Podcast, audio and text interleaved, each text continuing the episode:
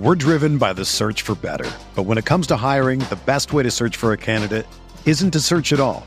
Don't search match with Indeed. Indeed is your matching and hiring platform with over 350 million global monthly visitors, according to Indeed data, and a matching engine that helps you find quality candidates fast. Ditch the busy work. Use Indeed for scheduling, screening, and messaging so you can connect with candidates faster. Leveraging over 140 million qualifications and preferences every day, Indeed's matching engine is constantly learning from your preferences, so the more you use Indeed, the better it gets.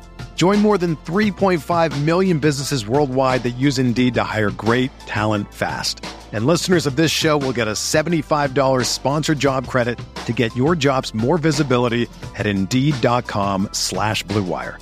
Just go to Indeed.com slash BlueWire right now and support our show by saying that you heard about Indeed on this podcast.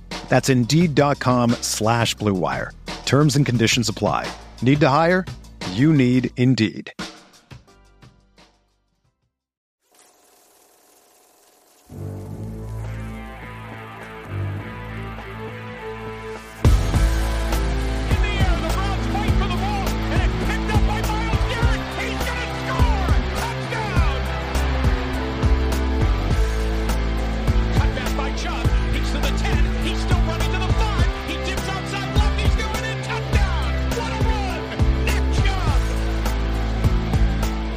What's up, Browns fans? Welcome into the OBR Film Breakdown, your Wednesday, April 19th episode. I'm your host, Jake Burns, and we have a busy day in Berea for the first time in a while, right? The Browns welcomed back in. You got those slow mo videos, some of the players arriving in the parking lot. Phase one of the offseason is here, which is limited to strength training, rehabilitation, and meetings. Time period is two weeks. So it's followed by the next two phases, which include rookie minicamp, mandatory minicamp.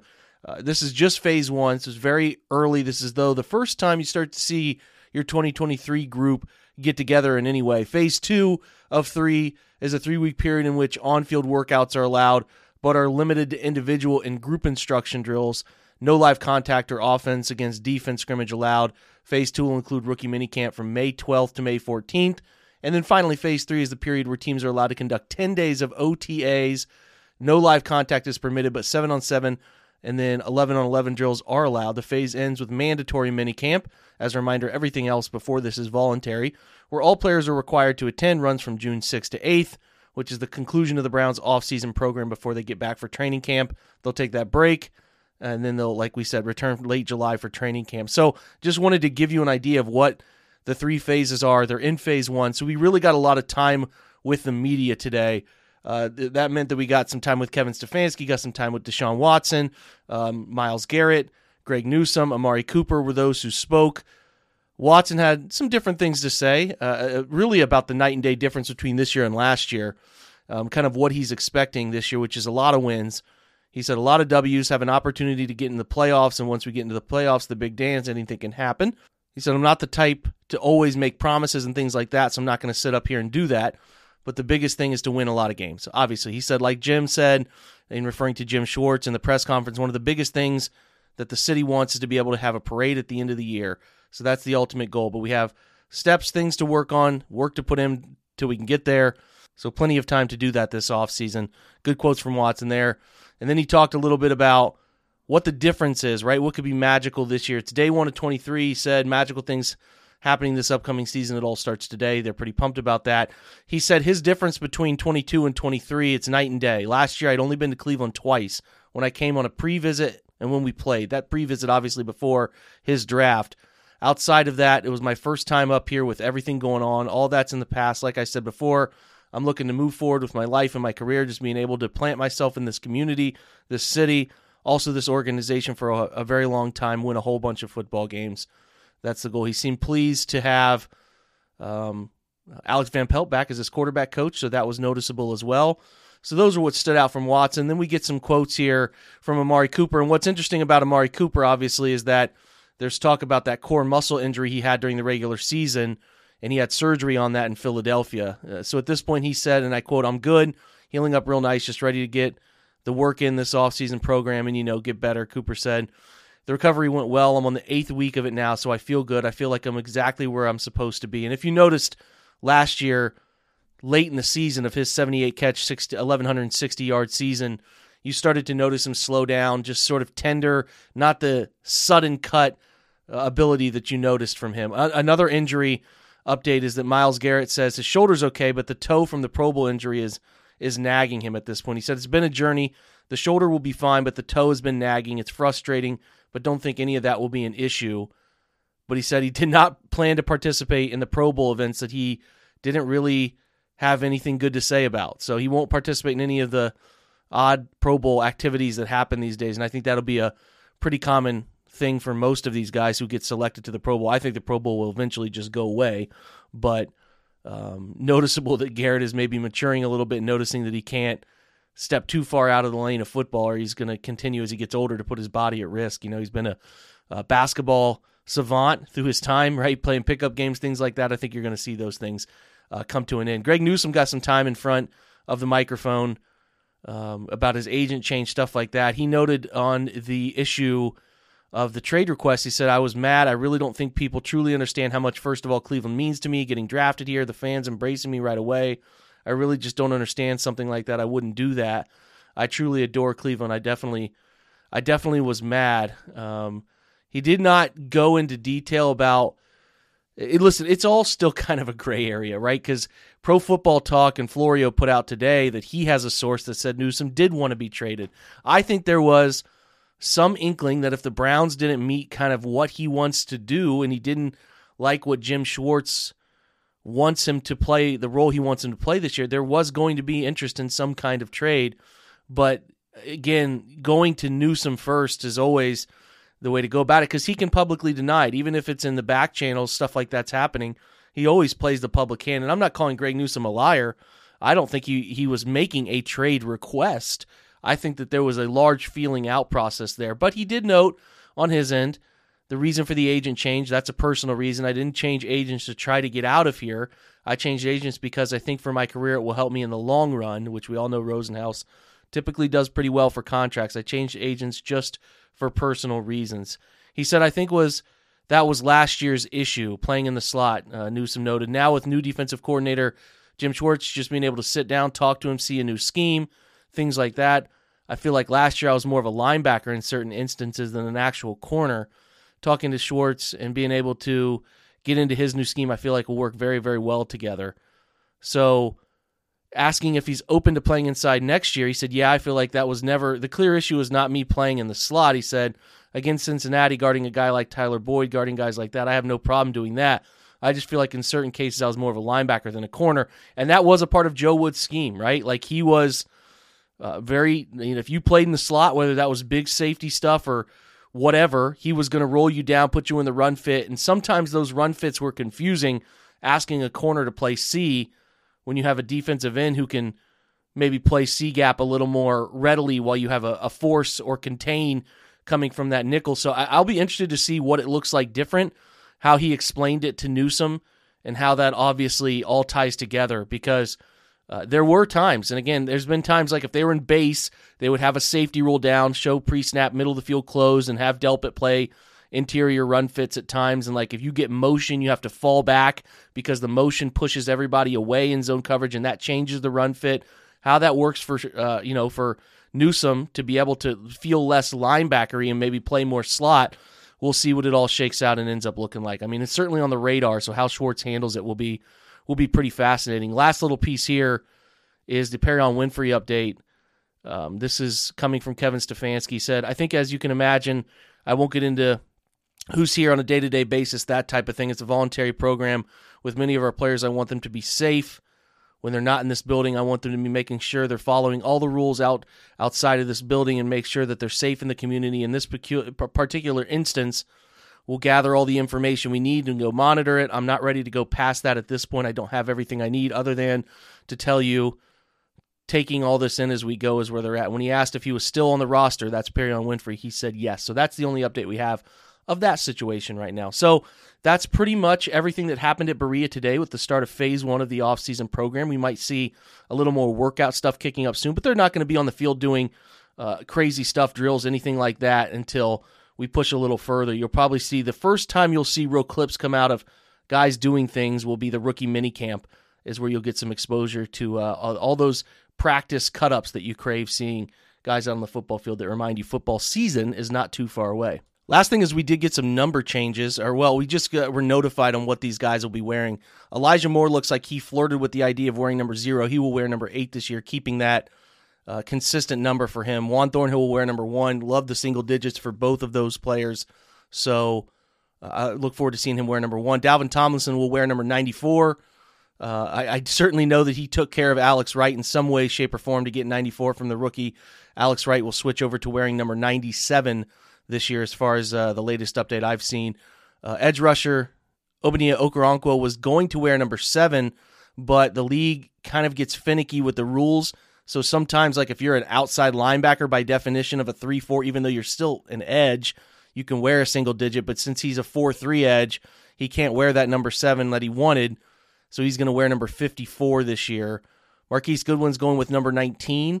So that is a new number for him. He wore 11 with San Francisco and Seattle. He wore 88 with the Bills, 84 with the Bears. So uh, we updated you on his contract yesterday if you want to go back and listen to that. Akins spent his entire career uh, wearing uh, number 88. Now he's number 84 um, in Cleveland. So that will be it. And then Dobbs is in 15 again, Josh Dobbs. So uh, nothing changes there. Uh, Mike Ford, the uh, slot corner, more special teams ace, will wear number 27. Trysten Hill, uh, Maurice Hurst are wearing 98 and 90 this upcoming season, respectively. So Trysten Hill will wear 98. Maurice Hurst will wear 90 if they make the roster. Um, Trysten Hill's worn some weird numbers. He wore number 72, which is just a failure number for a defensive tackle. Don't like that. Hurst has worn number 96 with the Raiders. He's not getting number 73 in Cleveland, obviously. So um, and then Wes Martin, the new offensive guard, opted for number 67. So that's as far as I know on number updates. If you're interested in that sort of thing, some fun ones, right?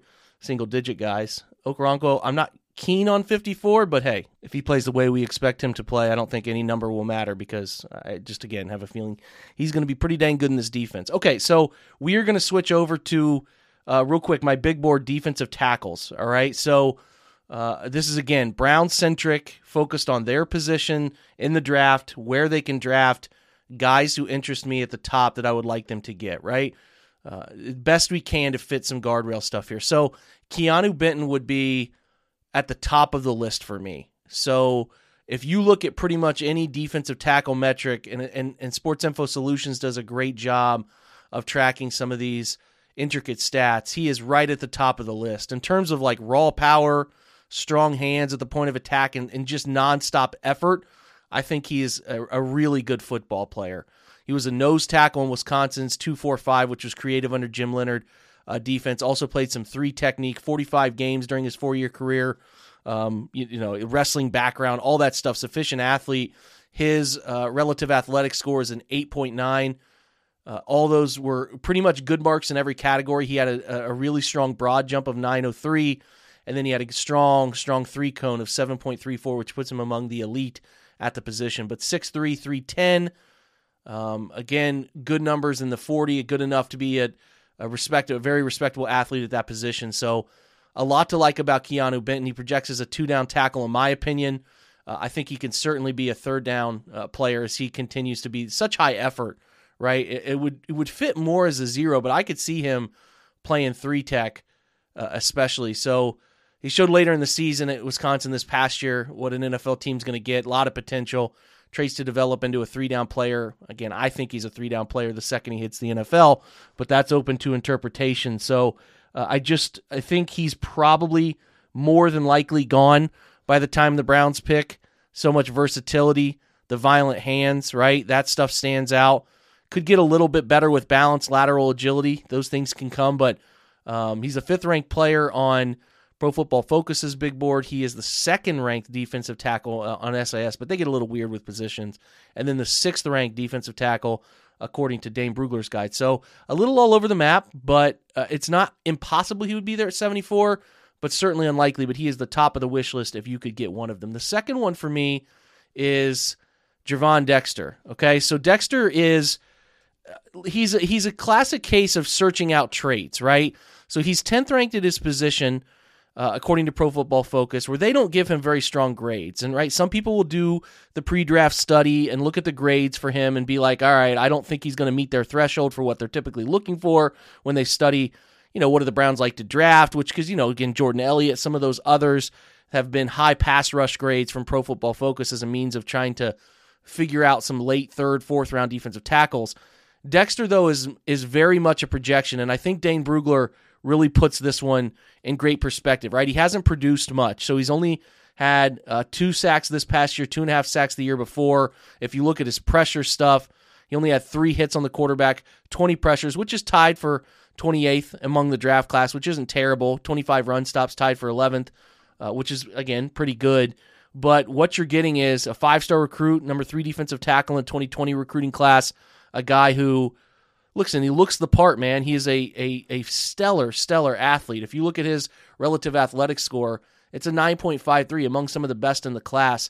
The bench number was the only number below the threshold at 22, but 6'5, 310, 31 inch vertical, 902 broad, a 7.53 cone, a 4'8, 40 yard dash. Those are elite numbers. So he gets great size, great explosion, elite speed, and good agility.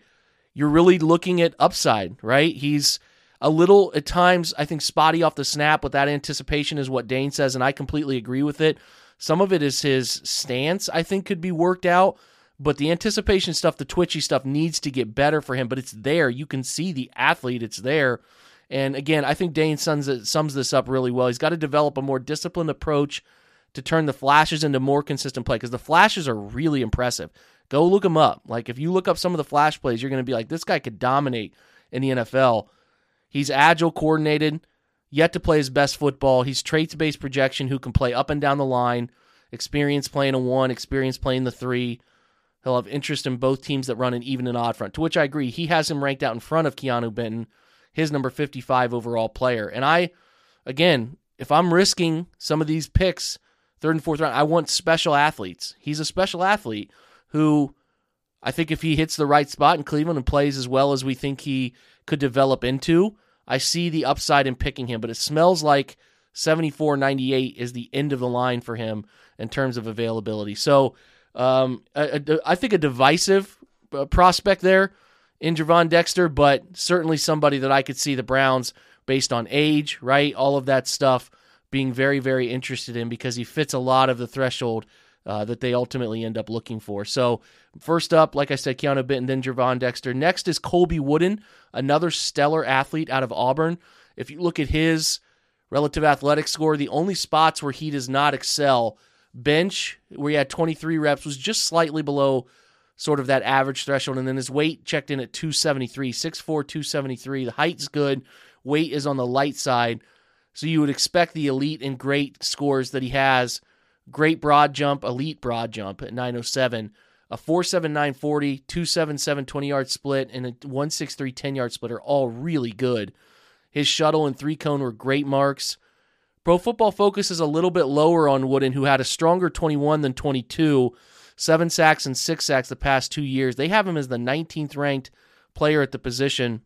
Um, you know, his experience though is where it's fun. He's got B gap experience, 259 snaps, right? Is a three technique, a little wider, maybe that four eye or head up, 131 snaps, and then outside the tackle, 253 snaps there as well. That's the stuff you like. He's got some really, really active hands, which I'm drawn to. He's got that alignment versatility, those active, strong hands. He's another high energy guy, which is something you just can't coach with these defensive tackles, so you really like it. He's got some issues because of the size at times, anchoring the run. Can he handle double teams? Is the pad level good enough? Can he shed those blocks against the run? That's something we are all definitely concerned about as we're looking to the Browns add Al Woods for early downs. But if you're like, okay, Colby Wooden, can he give me some alignment versatility on pass rush downs, play against the right run schemes, use that quickness, use the heavy hands, right? I think there's something there. I certainly think there's something there. So Again, I think he's best suited as a three tech. He can do some creative alignments in your blitz front stuff, generate pressure. I think if you're looking again, how do I get some uh, versatile upside players?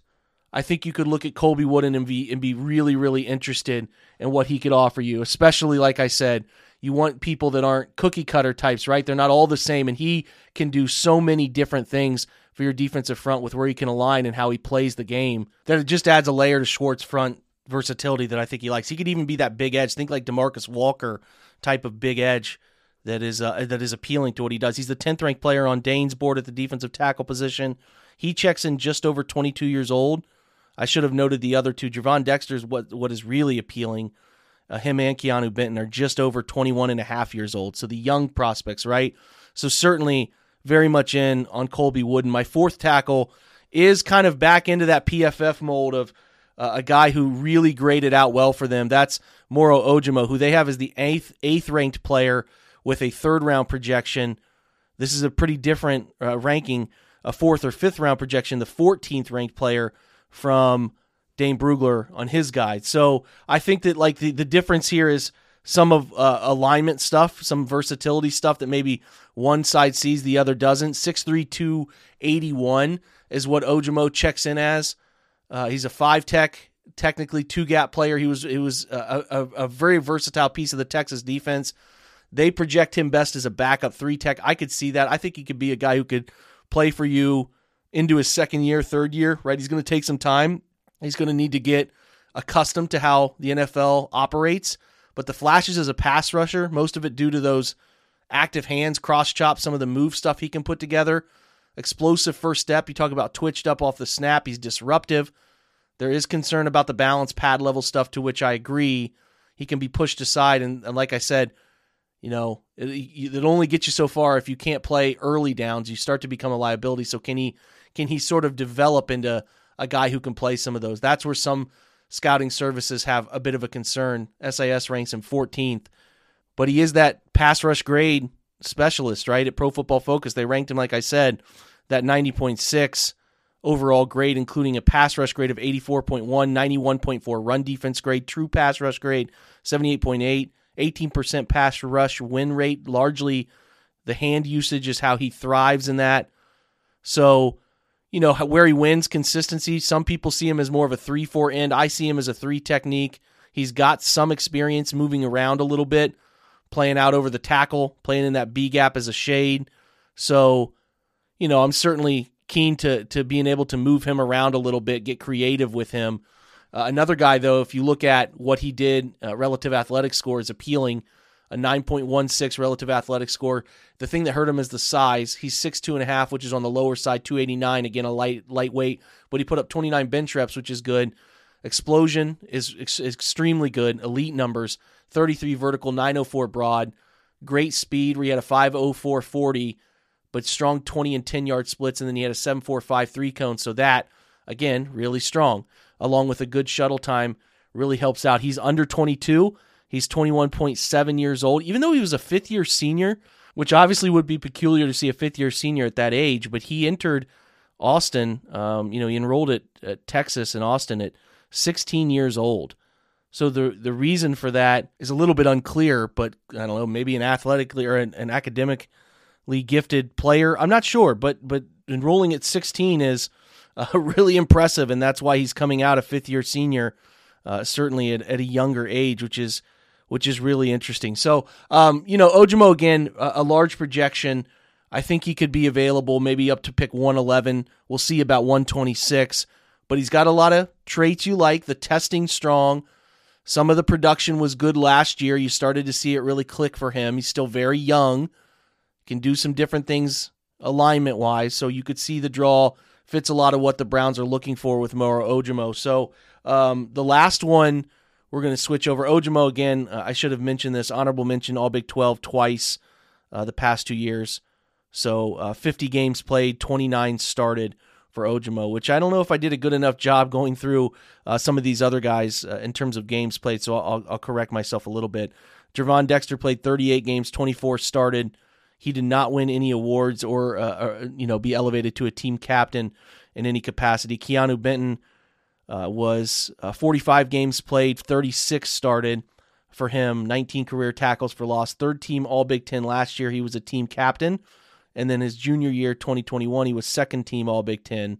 So, yeah, he's a, a little bit more accomplished there as Keanu Benton, but Moving on, last one, Byron Young. So, uh, to, ironically, there's a Bryce Young in this class. We all know the quarterback, and then there's a Byron Young uh, times two. There's a an edge, an older edge out of Tennessee, who's a very athletically gifted player, uh, but again, a pretty old prospect. And then there's this Alabama prospect along the interior, uh, Byron Young, who is uh, just over 22 years old, almost 22 and a half, second team All American in 2022 for him. Uh, obviously, a pretty good season. He had five sacks, uh, sorry, five tackles for loss, three and a half sacks. He played 54 games, 26 as a starter, ended with 138 tackles. So now you start to get to the end of this and you start to look at some of these guys. Well, the relative athletic score for Young is not quite as high as you would like it to be. The bench was 24 reps, which is about average. The weight 294 hurts him a little bit compared to peers. 6'3 is fine, but the vertical is only 26 inches, which is poor. The broad jump was nine, uh, which is which is pretty good, but not elite or anything like that. And then the only other thing that we see tested uh, for him is the three cone, which was a 7.68. He did not do uh, some of the other runs, so we're left to guess a little bit. If you'd have ran a really good 40, he could have bumped that up into maybe a high sevens or eight, but he didn't do that. So, uh, anyway, we're talking about Byron Young. You're talking about a guy who I'm interested in as a pass rusher. Okay, if I'm picking this late, he's got really strong length at 34 and 3 8 inch arms, which I think stand out. You know, helped him get to four sacks this past year, 15 hurries, nine hits, uh, three batted passes at the line of scrimmage. That length is a big part of him. Some people project him as a 3 4 defensive end type, maybe that four. I, I again could see him at three techie aligned all over the place, 223 B gap snaps, 167 over the tackle snaps, 132 outside the tackle. So, you know, he's got to gain some uh, some some body mass in the lower half, right? As he's checking in at 294, and I don't think he's going to be able to two gap. The Browns won't ask him to two gap, more gap and a half stuff. Um, but I don't think they'll ask him to do that stuff. But you have to be able to anchor double teams, right? I think the hand usage is good. He doesn't quite have the explosiveness you would like. Again, when I say hand usage, I'm talking about some of his moves. I think he's got a nice pass rush plan he can implement. I think he does a pretty good job with it. So, um, again, some people say like developmental backup three tech in a 4 3 scheme. I could see that. He's got decent recognition. I think he's quick, strong hands, penetrates gaps, gets around linemen, disrupts plays. Not a refined pass rusher, but again, he puts together some plays where you can see him, you know, push pull, things of that nature that allow you to get home and get after the quarterback. He doesn't give up, he plays hard. Again, I'm talking about I'm look always looking for effort guys. You know, I'm looking for especially some of these defensive tackles that the Browns are going to be interested at this point. Like what can you bring, right? Can you bring some late down pass rush? Can you bring some of that? Can you get on the field in that regard? Not going to be a starter. I wouldn't expect you to be a starter. I would hope you're not a starter, but maybe you know, if you if you draft a Byron Young, he has a chance, but you would hope he's not a star. He's a piece of a pass rush rotation. Uh, I think he could he could do relatively decent there. So I've been trying to give you guys an honorable mention. I'll do that with the player Jordan Reed predicted the Browns to draft when I had him on last week, which is Jaquelin Roy, defensive tackle out of LSU. A 22 and a half year old guy. Again, at, at this point, if you're taking somebody, uh, he's uh, ranked 113th on, on the big board from PFF. He's ranked uh, as let me see here, make sure I have it as a fifth round grade, the 15th ranked defensive tackle from um, Dane Brugler's guide. You're talking about like what can a guy do? Well, okay, can Jaquelin Roy come in at his size, 6'4", 315, be a run stuffing defensive tackle? Can he do that sort of thing? Can he can he handle that, right? If the pass rush isn't great, which again, two sacks, five hits, 20 hurries. 20 hurries is not bad. Plays A gap and B gap, so he played some shade and some outside, right?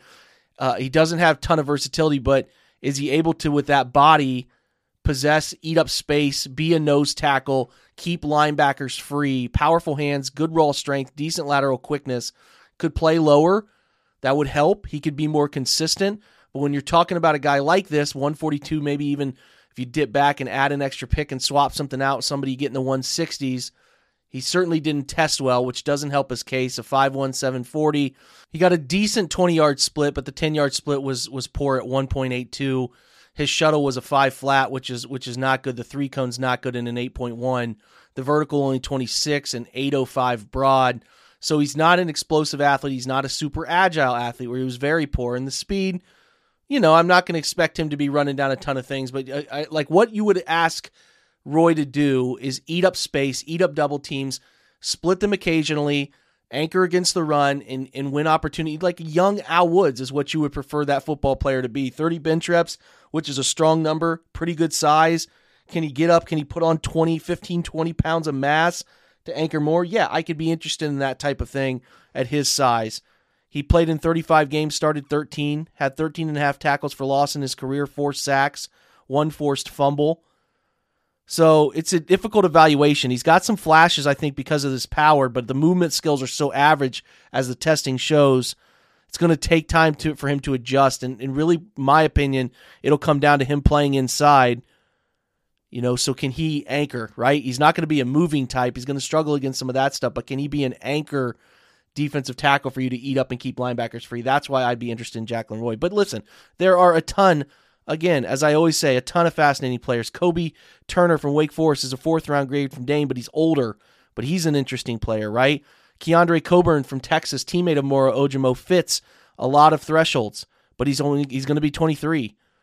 So that's interesting. Jalen Redmond, uber athletic Oklahoma defensive tackle, but he's already 24. Jerrod Clark has a lot of fans out of Coastal Carolina, but again, a little bit older, 23 and a half. Maybe didn't test as well as you would hope.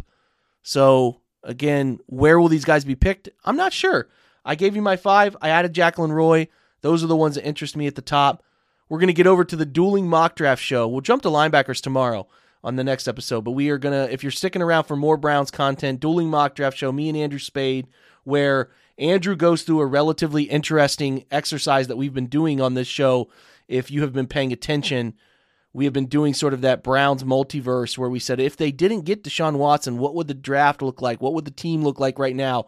What would their picks look like? Well, we drafted under the idea that they didn't get Watson, what their season looked like, adding the 12th pick back and then moving up. So he did that one while I did your normal everyday Browns mock draft. So uh, nice little balance of uh, a fun exercise and what a, a, fake world would look like for the Browns if they weren't in it right now, uh, struggling to find a quarterback and then what it looks like right now with what the picks they actually have. And I used ESPN Simulator again as it's so new. I'm trying to map that thing out. So if you're hungry for more Browns content, stick around. We got that on the latest OBR dueling mock draft show. If you're checking out for this episode, thanks for being here. You know I always appreciate you stopping by, and I do hope you do so tomorrow. If you're sticking around for more Browns content, you want to hear a live draft because you're a savage, you love the draft. Well, I got about an hour worth of content for you. So hang around. Let's get over to the dueling mock draft right now. We're driven by the search for better. But when it comes to hiring, the best way to search for a candidate isn't to search at all. Don't search match with Indeed. Indeed is your matching and hiring platform with over 350 million global monthly visitors, according to Indeed data, and a matching engine that helps you find quality candidates fast. Ditch the busy work. Use Indeed for scheduling, screening, and messaging so you can connect with candidates faster. Leveraging over 140 million qualifications and preferences every day, Indeed's matching engine is constantly learning from your preferences, so the more you use Indeed, the better it gets. Join more than 3.5 million businesses worldwide that use Indeed to hire great talent fast. And listeners of this show will get a $75 sponsored job credit to get your jobs more visibility at Indeed.com slash BlueWire. Just go to Indeed.com slash BlueWire right now and support our show by saying that you heard about Indeed on this podcast. That's Indeed.com slash BlueWire. Terms and conditions apply. Need to hire? You need Indeed. When you need mealtime inspiration, it's worth shopping Kroger, where you'll find over 30,000 mouthwatering choices that excite your inner foodie. And no matter what tasty choice you make, you'll enjoy our everyday low prices, plus extra ways to save, like digital coupons worth over $600 each week. You can also save up to $1 off per gallon at the pump with fuel points. More savings and more inspiring flavors make shopping Kroger worth it every time. Kroger, fresh for everyone. Fuel restrictions apply. Another day is here, and you're ready for it. What to wear? Check. Breakfast, lunch, and dinner? Check. Planning for what's next and how to save for it? That's where Bank of America can help. For your financial to-dos, Bank of America has experts ready to help get you closer to your goals. Get started at one of our local financial centers or 24-7 in our mobile banking app. Find a location near you at bankofamerica.com slash talk to us. What would you like the power to do? Mobile banking requires downloading the app and is only available for select devices. Message and data rates may apply. Bank of America and a member FDIC. Mother's Day is around the corner. Find the perfect gift for the mom in your life with a stunning piece of jewelry from Blue Nile. From timeless pearls to dazzling gemstones, Blue Nile has something she'll adore. Need it fast? Most items can ship overnight. Plus, enjoy guaranteed free shipping and returns. Don't miss our special Mother's Day deals. Save big on the season's most beautiful trends. For a limited time, get up to 50% off by going to BlueNile.com. That's BlueNile.com. Hey guys, welcome into today's show. We are doing the second to last dueling mock draft we're going to do. We've done so many of these at this point, and I'm doing one of these things every single day that they have started to become all intertwined into one giant mock draft. Some people get excited when the draft is here. I get more relieved because I think about the same topic every day for four months. And there are some people that do this stuff year round. Andrew Spayde joins me here and I, I don't know how they do it, Andrew. I, I would go, mm. I would yeah. go crazy. I would lose my mind, you know. So yep. we're close, man. We're we're under two weeks away. I know some of the OBR staff is getting together up there for the third day of the draft on Saturday, but we are going to be live streaming every single day. Andrew, Mike Keefe, Garage Beers, which will be on later tonight, and Brad Ward will be around. I will be there as much as humanly possible, uh, as I'm allowed to sneak away from the family for uh, the draft, which we're pumped about. Even when the Browns don't pick until pick 74, Andrew, it is still it's still a football holiday, you know. So we got to treat it as such. yep. You know, and you never know. They might, you know, they might trade up to number two. You, you just never know. I mean, it's it's it's technically possible, Jake. So we can't assume that it's not going to happen. Can't assume it's not going to happen. Technically possible. All things in the Brown sentences that we all, I think we say it probably more than we should. Listen, the Cavs are on at seven thirty. We're going to yep. hope that they had a better uh, they have a better fate. We'll try to do this quickly so that you are, if you're a diehard Browns fan and really want to watch this mock draft, you can get to the Cavs at 7:30. They, the Guardians did not give us very much enjoyment Oof. today as they dropped both games in Detroit. They did not Oof. look like they wanted to be playing baseball today. So no. uh, let's pick better players for the Browns and then get to the Cavs game at 7:30 or so. So what we're going to do to explain the exercise, I am going to this simulator up in front of you might look a little different. ESPN recently decided that they like click views as well, so they wanted to put out their own simulator. They decided to work heavily on the analytics side of it and give like the people in graphic design on this one like yeah. 6 bucks total maybe in check form to do mm-hmm. this. It's one of the mm-hmm. ugliest looking mock drafts ever, but it does work. So um, you know, it's it's still going to produce some picks for us. I've had several people ask in the in the comments. Unscripted didn't happen yesterday. Uh, Andrew, I'll give you a chance. Go ahead and explain yourself because the people are holding you accountable. So, well, you know, you I'm going to pass it. the buck, Jake. If if I'm if if we're going to talk about it, I'm going to pass the buck and say that Keefe canceled it. I was all excited. Perfect. I had he can't defend himself, so exactly. I had some of my spiciest takes of the entire year ready. I was going to fix the Browns in an hour and a half. We were even going to go long. We were going to make it an extra special episode. And then Keefe texted me at 6:59 and he said, "No, screw it. They, they're not ready. They can't handle it." Yep. So it's it's all on him, unfortunately. So yeah, you'll have to uh, forward your complaints to Mike. We'll get that one more before the draft, so you can get your fix in of yeah the OBRs unscripted on Monday next week. Andrew will join this podcast obviously tonight, and then he'll join for franchise mode later in the week. And we're actually spinning off of franchise mode, where I'm going to do this ESPN mock as is, and then Andrew is going to do his mock based on the hypothetical world that we live in, if you listen to the OBR film breakdown, uh, this world where the Browns, uh, we called it the Browns multiverse, where they, uh, accountability, at least he's here watching. Um, the Browns didn't trade for Deshaun Watson, not by their yeah. own issue. Maybe Watson picked somewhere else. Right. So Andrew's going to show you in a hypothetical world the Browns went through last off last season, say with Baker Mayfield, they've let him walk after his fifth year option, and they're in the market for quarterback this is what it would look like. They'd have pick, what is it, pick 12 um, yep. would be their original pick. And then we'll go through and uh, he'll draft as if the Browns didn't have Watson and show you what it would take to get a quarterback in the draft. So, uh, yeah, if you want to go back and listen to that podcast, was a couple weeks ago, but we're just giving you two different versions of this thing. So, uh, let's throw up yours just to see the picks, Andrew. So you have picks 12, 73, because you still wanted to chase Elijah Moore. Uh, sorry, 74 because you wanted to chase I, I Elijah just, Moore. I just undid that because I don't think they would have. So I, I took. You don't I, think so? I, no, I don't. So I took. Yeah, I probably would have drafted one. We talked about this. They probably would have drafted. Yeah. Maybe even moved up for a, a wide receiver last year. Right. Uh, because we talked about like the big ones, uh, Drake London and Olave and all of those guys. Garrett Wilson actually went before they selected last year, so they moved up. So yeah, we'll undo that, let you pick uh, as is, and then go from there. So, um, talk through what you're going to do real quick with your 12th pick or whatever else, and we we agreed. I think at this point, if the Browns went through a similar season as last year, whether they had maybe Jacoby Brissett was a bridge and he started every game last year Right. uh, instead, we think they'd chase a quarterback, so they would trade up. Yep. Um, go go ahead and show me what it would take to trade up to the. You know, he could be the first or second pick because maybe the Panthers already traded for that first pick, but you're going after Yeah. the second pick. I'm, I'm not going to go too far into the weeds here and try and undo what the Panthers did. So we're going to let this roll and assume that the Panthers beat out the the Browns for the first overall. So they pick in this simulation they pick Stroud first overall. Okay. So now the Texans are on the clock at 2 and I don't think if Stroud goes 1, I think the Texans are probably taking Young and I think we agree that the Browns would want Richardson, right? That's who I think they would be if the if both of those guys are gone. You're talking about a trade up to three for Richardson. Yes, Right? three or four. they- if if if Stroud fell, they might try to get to two to get Stroud.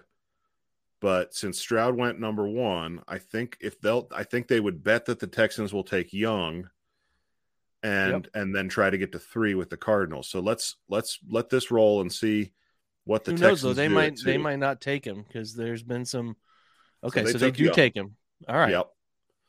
So, So, that means you're up. Your third pick is the Cardinals have not uh, moved out of this. They have picks 3, 34, 66. You have 12, 42, 73, 98. So Yep. go ahead and do whatever you think it would take. See what the simulation will tell us it takes to get up there. Yeah. So what I did, I did this, I did this ahead of time to prepare Mhm. so that I wasn't feeling around blind for this. So obviously you're swapping 12. And then what I thought I would try and do is you give up the one next year, but you get a two back as a way to uh, cushion the blow, right? And then I'm also going to add in 73 and then a third next year. No, I'm sorry, a third and 25, getting a fifth back. So this is this is the Browns pick swap strategy twice, right? We're trading a next year's one, the 24 round one for a 24 round two, and it's the Cardinals who are, you know, it, despite all of the uh, you know, uh make believe we're doing here, the Cardinals in this scenario are still a really bad football team. So the Cardinals round 2 pick next year is probably in the 30s, right? For Uh, the sake of my my opinion on this, they wouldn't say yes to that. I think you would either have to give up 42 this year and your round get maybe get back a 3 or 4 next year to make that actually happen. So, so go like there and then like that. uh yeah, I would say 42 over 73 and then you may have a chance of that happening. Although I- yeah, I I have a hard time seeing them want to give up a second rounder the following year. I think you would take out that round two, the 24, maybe like make it a round four. You're giving up a lot. Like looking at all Yeah. these deals, you're get, going from 12 all the way up. I think you're taking out, maybe you get a round four back. And I think you got to make a case to take off the 25 capital that they wouldn't want that and put your round three next year. So I would say 12, 42, round one, and round three next year. That's, that's, if I'm looking at the points chart, I think that's Yep. the thing that's going to come out No, yeah, closest I- to it. I agree with you. For the purposes of this, though, because it's a mock for this year, I think it's more fun if we still have 42. We can do that I- if they'll put put on 73 and uh So I, Something- maybe I'll just give them give them a bunch from next year.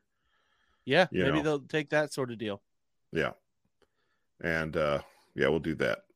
So we're so we're so now the trade is uh, the 12th for the third, and then around one and two next year. Uh, in exchange for around four and five in the following two years for the Cardinals, or around four and 24 and around five and 25. So we're going to offer that. That's going to be accepted. So we're on the clock at number three. So the thought the here two things. Penelope Rose there on YouTube asks, I don't know much about Richardson. Why do you think the Browns would want him? Andrew and I like him. I think Yeah. there's a lot of tools with him that are are appealing. So I do think that they would be interested in that player. Um, maybe not the analytics love that some people would think. So I could see you arguing the flip side of that. Right. uh, you know, and saying, well, what about the data would they be driven by with Richardson? I could see that side too.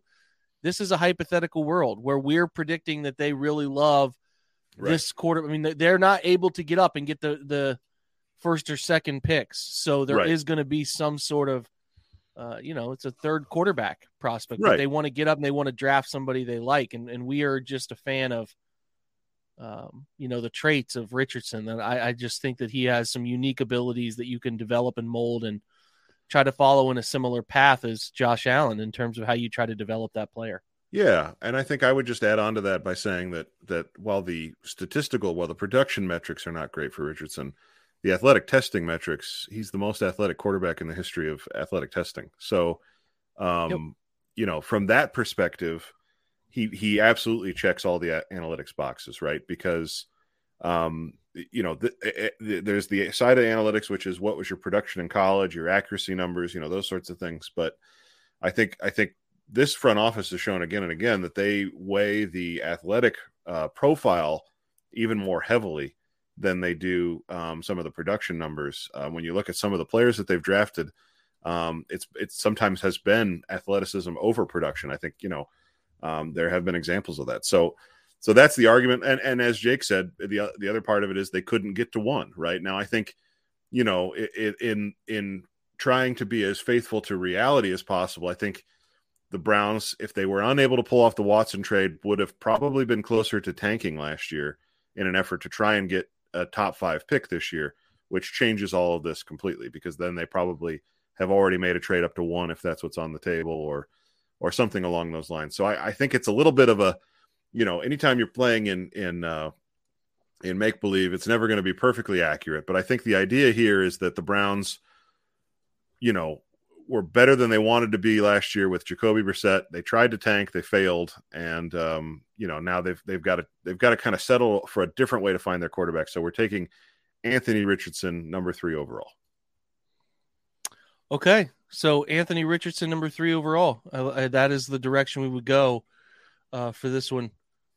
All right, so I'm going to flip over to my side here and do the non uh, multiverse world uh, and show you where we're at. We're at pick 69. What's up? So we're going to take a, a look at moving up for a player, the only player that I would be interested in moving up for.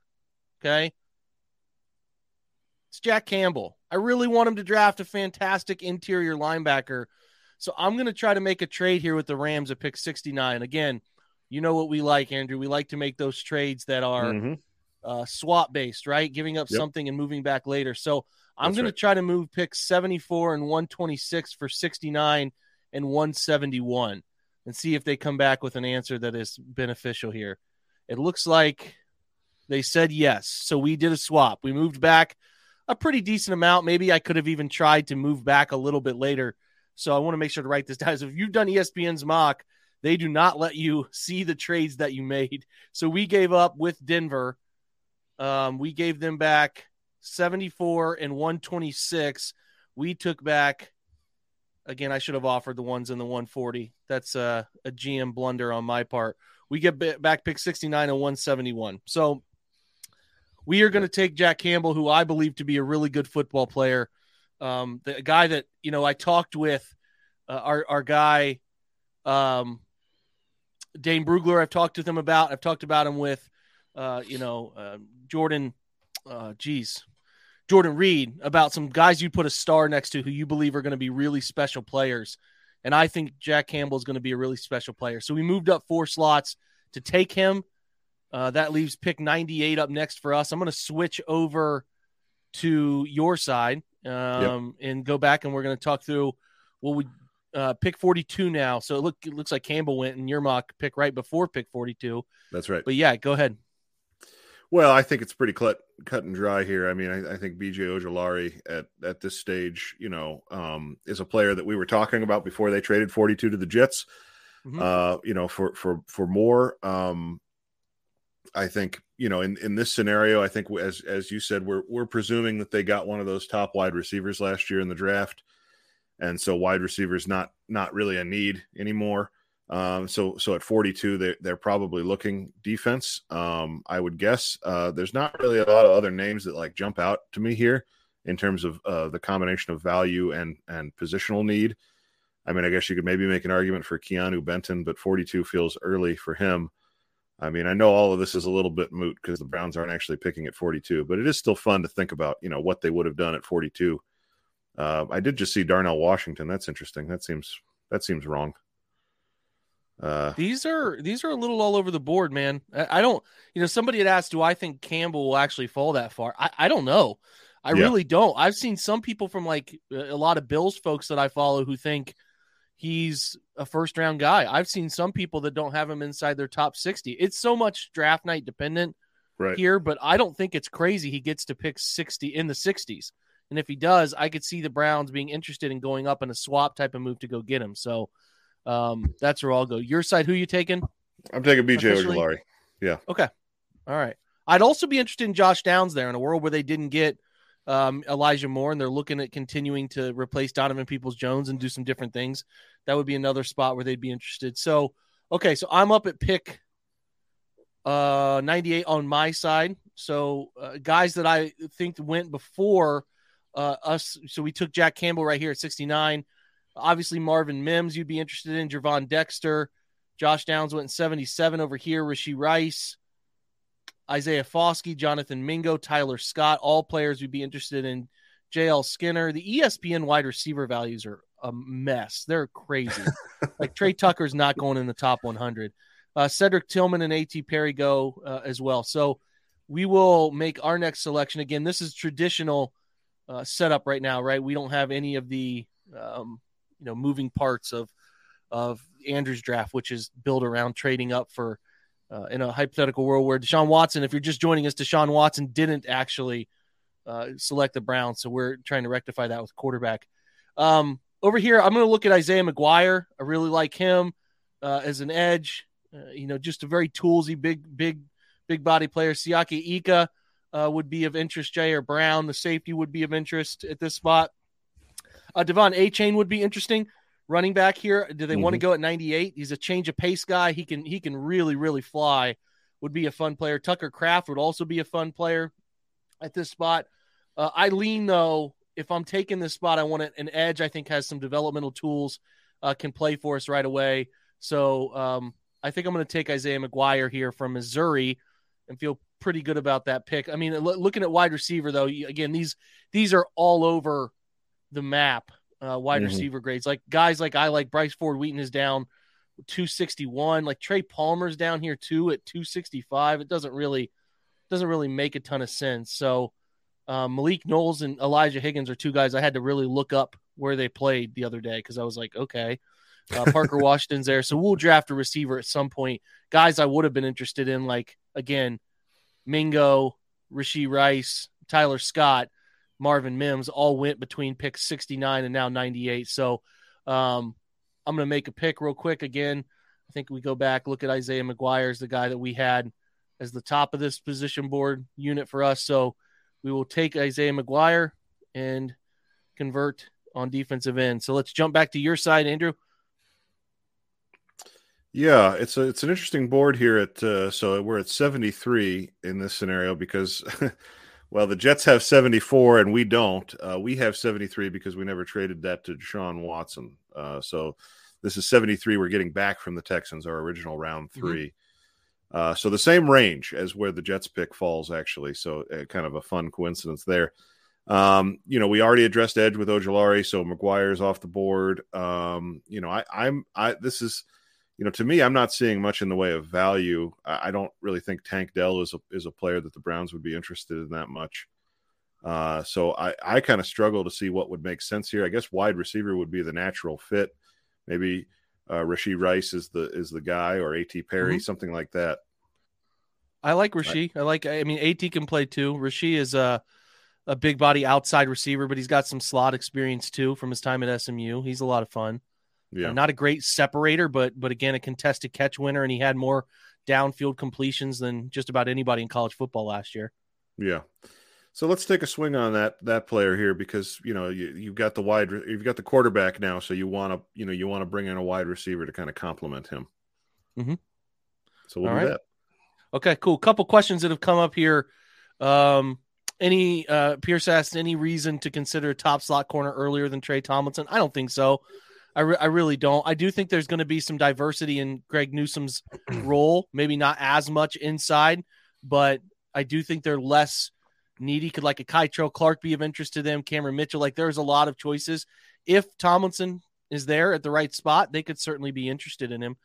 Um, yes, Trey Palmer has a propensity to let the ball get into his body more than you would like, but some guys can still find success operating in that way. And he's not a contested catch guy. He's a run away from you guy. So if he's a separator run away from you type that you take in the mid 100s or even like 111, is is he worth that? And I think there's a healthy debate around that, right? Uh, Nick Mhm. Herbig, interesting player. I talked about him yesterday when I ranked edge guys. So listen, he's a refined pass rusher, but he's small and he's got short arms, so you worry about that. He has himself said he's considered uh, from some teams to be a guy who moves off the ball, a la again Wisconsin, former Wisconsin Joe Schobert. Mhm. He's more athletic than him. I think he's a, a a real tool you can use for your defense as a pass rusher, but enough ability, athletic ability to be able to do some things as he develops as a linebacker. So I'm interested in him uh, like crazy, and I would be very interested in him with my next pick here that's coming up. You actually stole my uh, idea a little bit, but um, Drew Sanders, I see Drew Sanders as far as he compares to Campbell. I see him more as an edge. I see him more as a, a blitzing linebacker, a guy who can who can do some things and maybe like a three four look than I do as a traditional backer. I don't think he handles the traditional backer role stuff as well as a guy like Campbell. So I I, I don't see that fit in terms of like those two being side by side. More of a walk up Sam uh, can do some creative things with him, but I don't think he's a traditional interior linebacker like that. Um, all right, we're going to go back to my side. Again, I have taken Isaiah McGuire, uh, the edge, uh, pick 98, and then I traded up four picks, sorry, five picks up to 69 to go um, and get Jack Campbell. So those are the two picks so far. Up now at 111. So at 111, listen, players that are, uh, you know, uh, Oluwatimi from Michigan is certainly a, a, a fun interior presence. But again, how early do you want to take that player? Tucker Kraft, good tight end. Uh, Jordan Battle, interesting safety at this spot. Herbig, who we just talked about. Yasir Abdullah, uh, an outside linebacker uh, type. Colby Wooden, defensive tackle. You know I'm drawn to that because I think Colby Wooden's got a diverse uh, set of skills uh, that he can use inside, outside, and I think he's a fun player, man. Uh, Yaya Diaby would be under consideration at this spot, among some others. Let's look at the collective defensive tackle group. If I took earlier, if I took Isaiah McGuire, I'd be a little less inclined to take Herbig. Um, all right, so I'm leaning Colby Wooden here. Still haven't taken a wide receiver. I feel like I can get a wide receiver a little later. I know we don't have pick 126, but I do think there's at least some interesting guys that will be around a little bit later for us because we're not we we want a wide receiver in this draft, but we're not forcing it. Like the, the, we got to be clear about that. That's not something that I want to see us forcing at all. So Kei'Trel Clark is there. Garrett Williams, a Syracuse kid, is there. Like Darius Rush, South Carolina. You can see how ESPN here has somehow skimped every creative look they could possibly come up with uh, for a mock draft simulator. Running back, you guys know there's a lot of them, man. Zach Evans is fun. Israel Uh, Abanikanda is fun from Pittsburgh. Tank Bigsby, we wrote up today. A lot of good running backs, and I don't think they're going to force that by any stretch either. Safety, like I said, Jordan Battle. Some others you could be moderately interested in. I, I think I lean defensive tackle and Colby Wooden at this spot. So I'm going to take Colby Wooden to fill. Again, they haven't addressed defensive tackle. Maybe they do after the draft, but as we sit here right now, I do not know. So we have addressed Isaiah McGuire now, also addressed uh, Colby Wooden at defensive tackle. All right, here we go. Back to your side, Andrew. Yep, I'm going to go ahead and do Jammie Robinson uh, here, um, a player that you know it has actually visited the Browns, um, and uh, you know I think is is makes sense as as somebody that could could be the you know potential replacement for Grant Delpit. So that's the that's the pick for us at 98, and I think a player that the Browns might be considering at 74. To be honest, Good pick. I like it.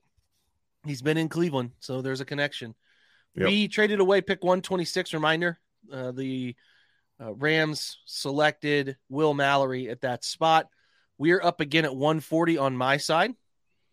All right. So Andre Carter just went two picks before, and Kei'Trel Clark certainly was of interest, went two picks before. So I'm going to do both of these picks, 140 and 142. All right. So if I'm here looking for some very specific types, right? We've already addressed linebacker. We've already addressed several key spots. I'm looking at offense. All right. If I can draft Zach Evans here, I'm certainly interested in Zach Evans. Very well rounded running back out of Ole Miss. I know our guy, Matt Waldman, loves him. I do too, the more I watched him after he talked about it. Again, wide receiver has got some guys I'm interested in. Maybe Bryce Ford Wheaton. Let's see what's there at 171. I'm not any high uh, high on any of those guys. Davis Allen would be interesting here from Clemson, uh, an offensive tackle. Not in love with any of those guys who are available there. If you look at center guard, I think there are some pieces here. Chandler Zavala is way too low on this board. So is Braden Daniels. We can probably take advantage of that a little bit. Um, we're going to continue to kind of keep our eyes on any. Like Cameron Mitchell is an interesting slot corner. I would be very, very uh, inclined to pay attention to. But I think as far as like top player on the board, um, let me see here. Rajon Wright is fun. I don't think he's that good uh, to be as far up listed as he is there. Chase Brown's a little too old for my liking. Good player, but a little too old. Eric Gray again, a little older prospect at this running back class. I, I there's some other guys I'd rather have uh, at this spot. Chris Smith, the safety is interesting. A lot of deep half experience. I don't love the safety group as far as what's left. Christopher Smith, I guess, is relatively interesting, but it doesn't feel like I'm going to take a safety based on how quickly those guys have disappeared.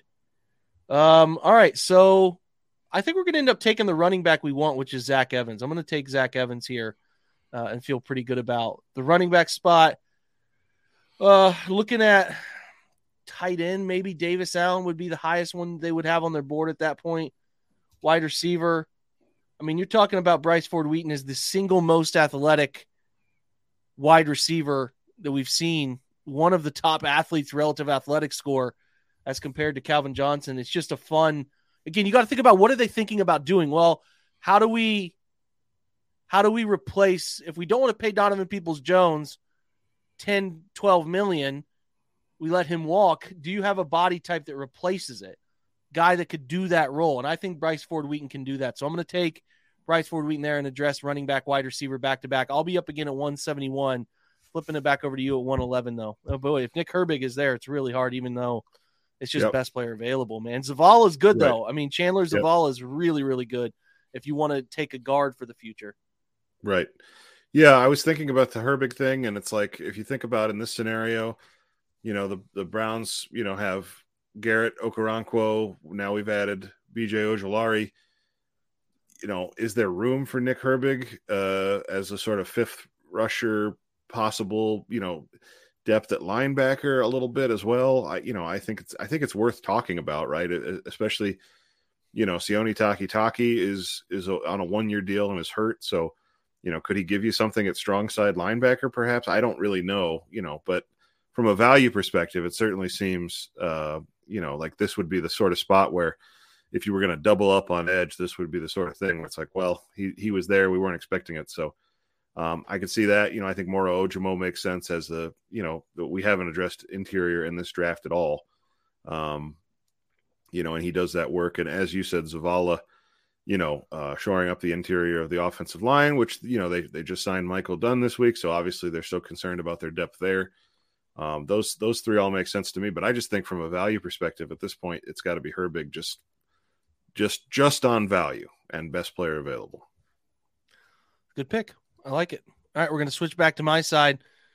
Uh, I have I actually am drawn to Braden Daniels, who I think can play inside outside, has tackle experience from his time at Utah, has has played along the interior as well. I mean, I'm, I'm looking at tight ends. Davis Allen feels like he'd be gone well before this. Um, so I'm maybe drawn a little bit more to to him at this point. We've already selected our running back. We've already selected a wide receiver in this draft. Safety, I mean, Ronnie Hickman is is certainly not a guy who's comfortable playing forward. I, I mean, but is there something developmental there for him? A role that you can slowly morph over time, get him used to it. He had a better year last year, but he's certainly a flawed prospect. I see where people are coming from with that. I, actually think if this is the board is as it is at 171, Rajon Wright is just getting ignored by everybody. The poor guy. Um, I think at Davis Allen as a third tight end is is a cheap third tight end as opposed to the two and a half million Harrison Bryant's going to be subjected to be paid. I think Davis Allen makes a ton of sense there from Clemson. So um, we're going to take him uh, with an eye on the future at tight end. A really good contested catch guy.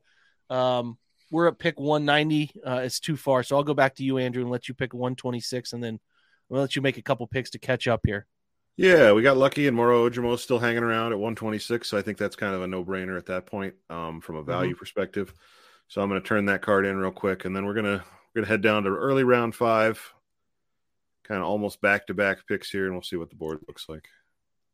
I don't really know anything about Anthony Johnson Jr. That's a player I don't I don't know that well.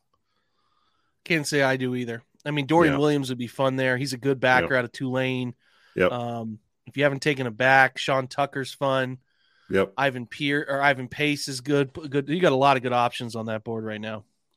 Yeah, I mean, I think I think based on what you just said, I, I think I'm leaning towards linebacker because we really are just sort of building the defense at every mm-hmm. level. Mm-hmm. We've got added two edge players, an interior player, a safety.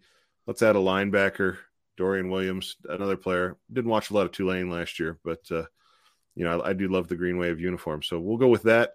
Um, I'm going to do something a little bit uh, unprecedented here, or a little bit outside of the box. I'm going to double up at quarterback here. Um, okay. You know, this is the classic. At this RG3. point, a reminder Andrew is not operating under the Deshaun Watson right umbrella. He is operating under a they mm-hmm. we use this draft in the um, Browns multiverse to trade up for Anthony Richardson because uh, Deshaun Watson chose somewhere else last year. So, yeah, I think that would be a really smart angle right here. Yeah, so I'm Thompson taking Dorian Robinson. Thompson Robinson, and it's it's just you know two swings at the position. Now, you know, mm-hmm. is does is it you want the guy you drafted third and traded up for to be the guy, but you're also giving yourself a fallback option. Good stuff. Good choice. You are up again when at 190. Yeah, so we'll go back to my mm-hmm. side because I'm up at 190. Uh, let's make a pick here. Uh, on my side, uh, I like Brandon Hill, kid out of Pitt, is a, is a nice late round special teams type of safety. I would certainly be interested in. Uh, looking back at offensive line, though, I would really prefer to come out with a better offensive lineman. I'm going to take Braden Daniels, a better developmental offensive lineman at this spot. I feel better about Braden Daniels, who's way higher on other draft boards than this. Um, I feel better about him, and I'll look at maybe a developmental defensive back, whether that's a corner or a safety. Here, I'll do pick 229, um, which again is so it varies so much site to site who's going to be there. Um, let's look at corner real quick, see if there's anything interesting. Corner safety. Safety does have Brandon Hill left. I would be interested in Brandon Hill beyond interested at this point, this late. There is not a corner. Uh, Mekhi Garner, um, the kid out of, I think he's a slot guy uh, out of USC. I could be, I could be wrong on that. I, I so many of these prospects start to go. Uh, they start to run together, to say the least, at this point. So I think he uh, is a little bit older, but is uh, is at least I could be wrong about him. Is he the USC kid or LSU kid? He's an LSU kid. I was wrong about that. So uh, listen, these guys' names start to mesh together late in the cycle. Um, so not who I was expecting. Is it Blackman that is the USC kid? Somebody in the in, in the comments section might m- remember this better than I do. I thought there was a I thought there was one of those um, guys that were uh, USC guys. Uh, Mekhi Black, he that's him. He's it's Mekhi Blackman. So he's the USC kid. They have him as 25th, a fifth or sixth round grade from Dane. He ran really well, and some of his short cone stuff stuff was really was really strong to the point that uh, with with Blackman, you're like, okay, would you develop him? Try to pick a late nickel corner slot guy uh, I've seen some people really like him as a late round pick. I have not studied him closely, but I think at this point they wouldn't be opposed to taking a guy in the slot who could just fill that role, right? This late round picks, they're Mhm. sort of dart throws. So Blackman's a four four seven forty guy. Um, he's he's ranked a little higher on some draft boards than than Garner. Got those guys confused again. Mackay M A K M E K H I. That's a that's a tricky name. So two guys with the same first name like that. Uh, I'm going to take Blackman here in, in in hopes that the Browns would be interested in maybe developing him as a slot player. But uh, apologize for the uh, little Freudian slip there um, with the names. But that's uh, that's who we'll go. So I'll let you finish, Andrew. You got your last two picks, and then we'll talk about uh, who is left. Yeah, so I'm kind of between. I'm thinking offense because it's been defense heavy since the quarterback. Um, so they, we've got the tight end Davis Allen there. Payne Durham's also available. Um, but the guy that I really like here is Keaton Mitchell. Uh, to Mhm. to you know sort of give a little bit of a different look in the running back room. So uh, we're going to go with him and hope one of the tight ends falls to the seventh round. That's the that's the gamble we're making. If you like There- guys there who can flat go. out run, Keaton Mitchell's a guy who can really run. He produced like crazy um, as well. So a good change of pace, a guy who I think if you get the football in his hands in space can be pretty dang dangerous. So um, I'll show my side real quick uh, on on. Uh, I don't know why they show this other huge part here. Uh, let actually you have to make one more pick. Let's see who you end up making. Um, Yeah. final pick here. Yeah. So now now the both those tight ends did go. So my my gamble did not pay off, and now I am in what I like to call seventh round hell here, where I just don't know any of these names or any of these players. So it's a it's a Have you taken throw. an? You have taken Zavala, so they probably wouldn't throw anything at a, I didn't. I did not take Zavala. Oh, you did not. So if you if you just look at offensive tackles who like tested really well, Trevor Reed had a Great. I don't know. Let me let me pull up his uh take I think dart throws on some of these guys who are um a little bit older. So Trevor Reed from Louisville. Hold on. Let me see. How does he spell his last name? I remember seeing R E I D. all right, so scroll down if you can, because I remember maybe he hasn't been input in the system there, but I remember seeing that he had some really, really strong testing numbers. Let me see if Dane put them in his guide, uh, as as far as where he has Trevor Reed inconsistent. So he has him as a preferred free agent, which is not crazy, but he tested uh, pretty well at 23 years old. So, um, you know, they're going to take a dart throw at an offensive lineman late. I think Trevor Yeah. Reed would be somebody that they would potentially take a dart throw at. Um, Mhm. A five flat 40, like I said. Uh, let me see here if it can pull up, if it has anything specific. Yeah, I mean, at a 38 inch vertical and he had a 10 4 broad. Those are explosive numbers for a guy who's what, 6'4, 311. So Mhm. that's not normal athleticism and 25 bench press reps. That's something fun to work with, uh, I guess. So, all right, your side, a reminder in the uh, Browns multiverse here where you trade up, you traded up to pick three.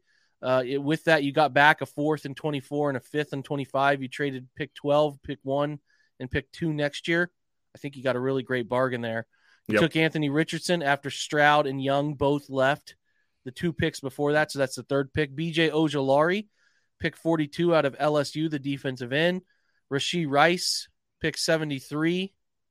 We did not get Elijah Moore on this side of things, if you recall, in this multiverse of madness that we wanted to draft for. Jammie Robinson, uh, pick 98, 111. Nick Herbig, the uh, edge out of Wisconsin. Moro Ojomo, the Texas defensive tackle, 126. 140 is Dorian Williams, linebacker out of Tulane.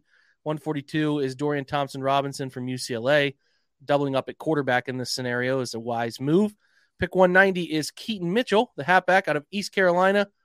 And then last pick, one uh, 229 is Trevor Reed, the athletic development tackle out of Louisville. On my side, we ended up taking uh, moving up to take Jack Campbell. Moved up from 74 to 69, swapped to pick later on. We picked uh, swapped 126 for 171. I got robbed a little bit there. Should have started my bargaining at 142. Uh, silly me. But uh, yeah, Jack Campbell is who we take at 69. Isaiah McGuire, the edge out of um, Missouri at 98. 111 is Colby Wooden, the defensive tackle out of Auburn. 140 is running back from Ole Miss, Zach Evans. 142 is Bryce Ford Wheaton, the wide receiver from uh, West Virginia. Uh, 171 is tight end Davis Allen from Clemson. 190 Braden Daniels, the center guard hybrid from, uh, I think he's going to end up being a guard out of Utah. And then I think it's sort of like a Chris Hubbard. He can play inside or out. And then 229 is Mekhi Blackman, the corner out of USC. So mine actually went uh, went pretty even. Four offense, four defense, which is surprising to me considering we mostly lean toward needing to fix the defense. Your side went uh, in a different world, so it's harder to judge. but you went uh, in the middle, so you went. That's five to two defense. If you scroll down, looks like you get five four. You get a five five. So you actually split them up uh, even as well. I think is at least if Yep. I can count. Yeah, that's right. I don't know how good I am Yeah, five counting. and five. but- A lot of picks. Okay. A lot of picks. We'll see if they make eight. I don't think we will uh, see them make eight, but we tried to get you out of here as quick as we could, but get some draft content up for you. It's 745. Go enjoy the Cavs. Uh, Yeah, it's playoff Cavs. basketball. It's really fun. Hopefully, this was an entertaining 45 minutes of draft talk. Uh, I'm sorry there's not more time for questions. What we will do is have more open forum question stuff for discussion with you guys next Tuesday as we do a Oh, mock sure. draft. We might have several people from the OBR join us to do their own mock and then have a lot of uh, open uh, q&a stuff that you guys can get involved in and give us your opinion on things too so we appreciate you being here have a have a, a fantastic tuesday. Uh, appreciate you stopping by. Thanks for being here as always uh, and joining andrew and myself. Like i said andrew and i will be back together for franchise mode on the obr film breakdown podcast a little later this week. Stop by garage beers at 9 o'clock tonight and then stop by tomorrow the obr weekly with barry and fred as well. So that will wrap up as far as your uh, Twitch coverage. You get a Thursday All Eyes on Cleveland with Brad Ward as well. Uh, we should have everybody else going this week. 'cause Since Unscripted didn't go, we have to make up for that with every other show being active. Shout out Gotta to Mike for Mike's skipping water. Monday. That's right. All right, guys. Thanks for being here. Have a good night. Go Browns and Cavs.